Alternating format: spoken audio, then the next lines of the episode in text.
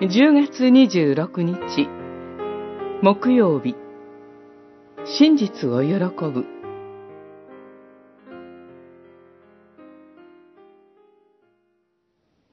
愛は不義を喜ばず真実を喜ぶ。コリントの信徒への手紙1、13章4節から6節。人の性質の中で真実、誠実であることは、他の何者にも変え難い美点でしょう。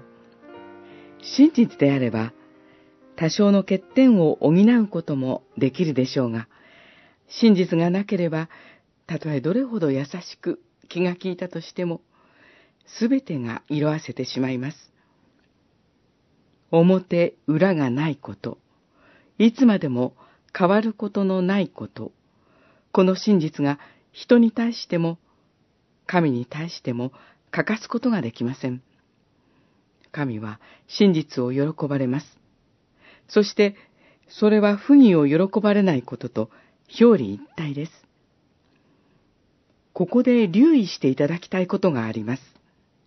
私たちは多くの場合、自分に加えられた一つの不義はいつまでも覚えています。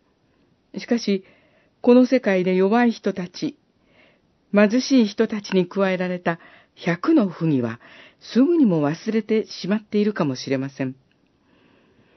ですから、不義を見逃さず、いつも真実を語り、真実に生きるためには勇気が必要です。語るべき時に躊躇しないのです。また、真実の一部を語りながら、他の一部を隠したりするようなずるいこともしません。真実で、清いものとして常に歩みゆくことができるように、精霊よ、私たちを支え、導いてください。